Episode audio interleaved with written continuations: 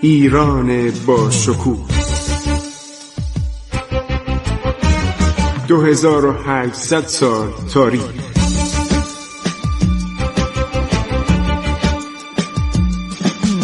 عبور از تاریخ.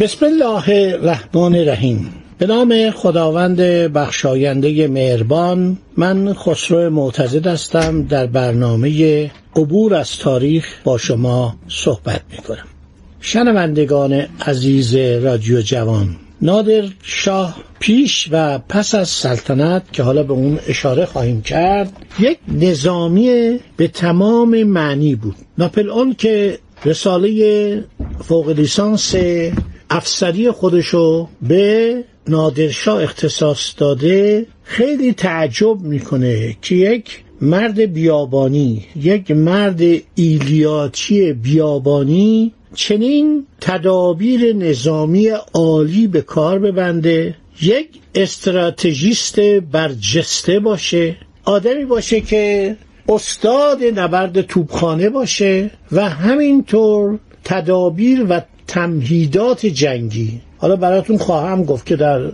جنگ با 500 پیل هندی در نبرد کرنال که محمد شای گورکانی 500 پیل جنگی فیلهای قولپیکر رو آورده بود به میدان جنگ و اینا وقتی حرکت می‌کردن کدوم پیاده نظام و سوار نظام می‌توانست جلوی پیلها ایستادگی کنه. اسبا میترسیدن اسبا فرار می‌کردن.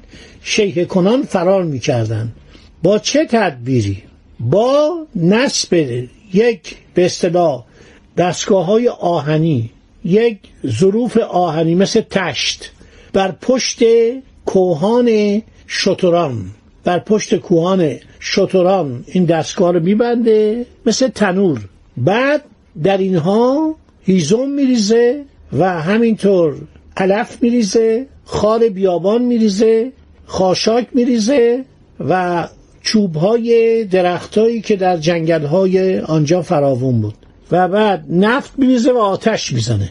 شتران که آماده بودن کم کم بر اثر گرم شدن این تشتهای فلزی آهنی پشتشون میسوزه و فرار می‌کنن به طرف جلو. و این فیل ها میترسن. فیل های هندی 500 زنجیر فیل از 100 150 تا شطور که آتش از بالای اینها از بالای کوهانشون برمیخواست میترسند بر میگردن به طرف ارتش هند. حدود 400 هزار سرباز هندی رو لگدمال می‌کنن و نادر در جنگ کرنال پیروز میشه. واقعا ناپلون تعجب می‌کنه که چگونه نادر این همه عرض شود که مرد کارزار بود. چه سردار بزرگ چه سردار واقعا آگاه به تمام مسائل جنگی.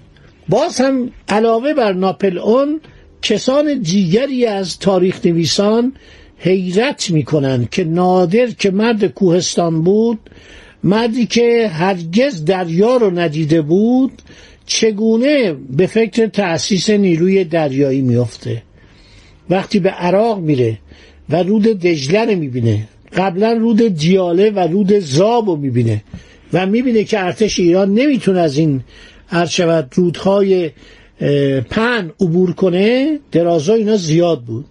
بعد چگونه به فکر میفته که پلهای قایقی قایقا رو به هم میبستن و از روش یک دونه به اصطلاح تختهایی میذاشتن و رد می‌شدن زیر توپخانه دشمن. ناپلون حیرت می‌کنه که این همه تدابیر جنگی رو از کجا آموخته بود.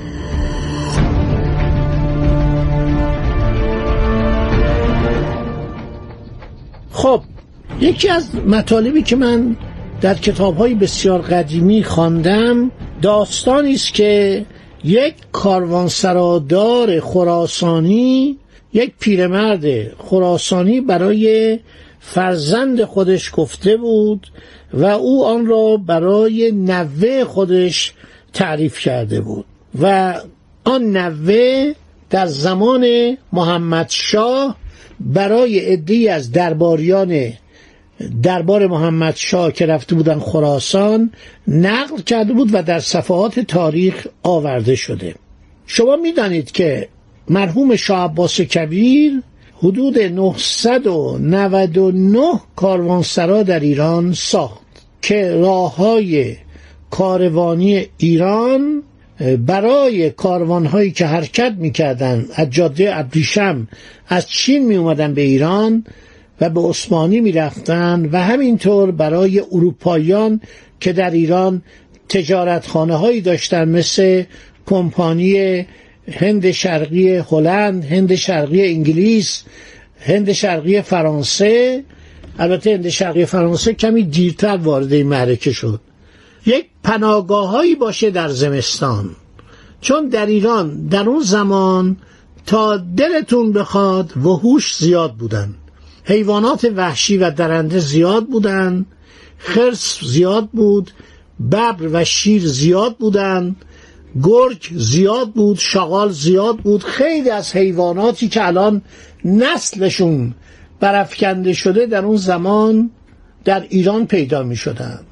در جنگ جهانی دوم سربازان انگلیسی و سربازان آمریکایی سوار اتومبیل جیب می شدن. مسلسل های بسیار جدید رو نصب می کردن به قسمت پشت جیب. در قسمت پشت جیب می نشستن و می رفتن به شکار گورخر همینطور در دوران سلاطین صفویه در کتاب های معتبر از جمله آلمارای عباسی اومده که شاه عباس در یک روز سی هزار حیوان وحشی و همینطور حیوان اهلی رو در گیلان شکار کرد. این مملکت پر از وحوش بود. همه اینا رو در طول تاریخ یا شکار کردند یا بر اثر بیتوجهی از بین رفتن و در کتاب های مختلف تا مثلا حدود سال 1135 قوانین در یادداشتهای خودشون نوشتن که مثلا امروز ما رفتیم چهل تا آهو زدیم. پنجاه تا کل زدیم. پنجاه تا از شود که گوسفند وحشی زدیم بز کوهی زدیم حدود هزار تا پرنده زدیم کبوتر و کپک و غیره و غیره. خب حالا در این دهی که در این کاروانسرایی که شاه عباس در خراسان ساخته بود هر شود که اسمش عباس آباد بود. در اینجا در دوران قدیم کاروانسرای مستحکم و بزرگی بود که بدون هیچ گونه گزندی از باد و باران در زمستانها مخصوصا به مردمی که عبور می‌کردن پناه می‌داد. کاروانسرا دار معمولا خودش و خانوادش بود. بعضی وقتا خانوادش یا رفته بودن کوچ کرده بودن یا مرده بودن. یه پیرمردی معمولا تو این کاروانسراها از مسافران پذیرایی می‌کرد. مخصوصا در عرض شود ایام سرما و زمستان. در هر کاروانسرای تعدادی مرغ پیدا می‌شد که این مرغ ها هر روز تعداد زیادی تخم مرغ تحویل صاحبش به اصطلاح کاروانسرا می‌دادن. شیری بود چند تا رس گاو بود که از اون شیر اون استفاده می‌کرد صاحب کاروانسرا. پنیری درست می‌کرد کره درست می‌کرد سرشیری درست می‌کرد. معمولا یک نان روستایی هم در هر کاروانسرا از زمان شاه در اختیار مسافران بود. یعنی اگر شما در بیابان می‌رفتید و دچار برف یا حیوانات وحشی می شدید به اولین کاروانسرا که می رسیدید خاطرتون جمع بود. زمان عرض شود که شاه عباس و شاهان صفوی تعدادی تفنگچی هم بودن. اصلا اون روستاییان چریکایی بودن نفرات چریک بودن که تفنگ و عرض شود تیر و کمان داشتن و مانع از حمله راهزنان به کاروانسرا می شدن البته انقدر ام بود که هیچ شخصی جرأت نمی‌کرد این کارو بکنه. هیچ کس به فکر راهزنی نمی افتاد در راه ها جاندار بودن جاندار یعنی محافظ یا تتقاول. زمان مغول ها می‌گفتن تتقاول راهدار و جاندار اینا همیشه بودن و محافظت می‌کردن و شاه عباس جالبه که اگر کاروانی مورد حمله قرار می‌گرفت اون حاکم اون شهر رو جریمه می‌کرد. گفت پولی که اموالی که اجناسی که از کاروان راهزنان بردن برو همه رو تحویل بده تهیه کن از جیب خودت حالا برو راهزنان رو بگیر. یعنی بروکراسی و کاغذبازی به صلاح در میان نبود.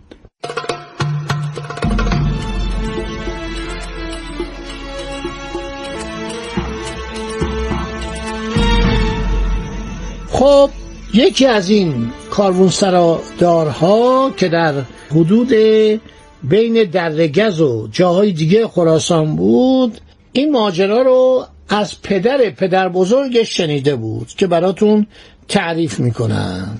او می‌گفت ما از زمان پادشاهان صفوی سرایدار این کاروانسرا بوده ایم و همیشه در سر راه کاروانها قرار داشتیم. کاروان سالار و اون مسافرینش می اومدن و در این کاروانسرا چند روزی رو می گذروندن مخصوصا زمانی که برف شدید و سرما و بوران و یخبندان بود. در چنین شرایطی بود که در عواسط چله زمستان و نیمه شب در حالی که برف به شدت میبارید و کاروانسرا خالی از جمعیت بود. یعنی به قدری سرما شدید بود که کاروانی از اون به اصطلاح کوهستانی که کاروانسرا در میان آن قرار داشت عبور نمی کرد. باد و طوفان رستاخیزی برپا کرده بود. این آقای کاروانسرادار که برای پسرش تعریف کرده پسرش برای پسر دیگر و آخرین پسر برای یکی از شاهزادگان قاجار. احتمالا حساب السلطنه سلطان مراد میرزا بوده. تعریف کرده میگه من خوابیده بودم حدود ساعت مثلا یک ساعت از نیمه شب گذشته. آواز کوبیدن در کاروانسرا به گوشم رسید. اعتنا نکردم. گفتم الان که کاروانی در راه نیست. نکنه این راه زنه. برای چی بلنشم تو این سرما عرض شود که از اتاق گرم از زیر کرسی بلند بشم و برم به طرف در و در رو باز کنم. داد و فریاد و التماس ادهی که از سرما به جان آمده بودند به آسمان می‌رسید. میگه اومدم از اتاق بیرون دیدم ای بابا برف اومده بالا تمام حیات رو پوشونده. پارو رو ورداشتم یه راهی باز کردم. با زحمت زیاد خودم و پشت در بزرگ کاروانسرا رساندم. یک سر و صدای زیادی قلقله بود هم همه بود. من شروع کردم به باز کردن در. کلون رو کشیدم و اول قفل رو باز کردم بعد کلون رو کشیدم. خیلی دردسر داشت. و داده بیداد کردن. آقا تا این وقت شب شما چیکار دارین بیرون موندین؟ آخه تو این سرما که آدم سفر نمی‌کنه که تو این یخبندان. وقتی در نیمه باز شد دیدم تعداد زیادی سوار پشت در هستن. جلو اینها یک سوار قد بلند خوشتیپ خوشقیافه رشیدی و اینها عرض شود حدود دویست نفر وارد کاروانسرا شدن حیات کاروانسرا. تا همینجا داشته باشید. صحبت ما ناتمام میمانه. وقت من تموم شد. اجازه بدید که در برنامه بعد این ماجرای جالب رو که حکایت از سلحشوری و لیاقت و روحیه نظامی نادرشاه می‌کنه براتون تعریف کنم. خدا نگهدار شما. تا برنامه بعد می‌خوام براتون میگم چرا نادرشاه توانست مملکتی که فروپاشیده شده بود. مملکتی که محمود افغان اومده بود عرض شود که اصفهان یک میلیونی رو تصرف کرده بود و مردم رو به فلاکت کشانده بود. از زمان نادرشاه اینقدر قوی و نیرومند شد و توانست به امپراتوری بزرگ آسیا تبدیل بشه. خدا نگهدار شما تا برنامه بعد. عبور از تاریخ.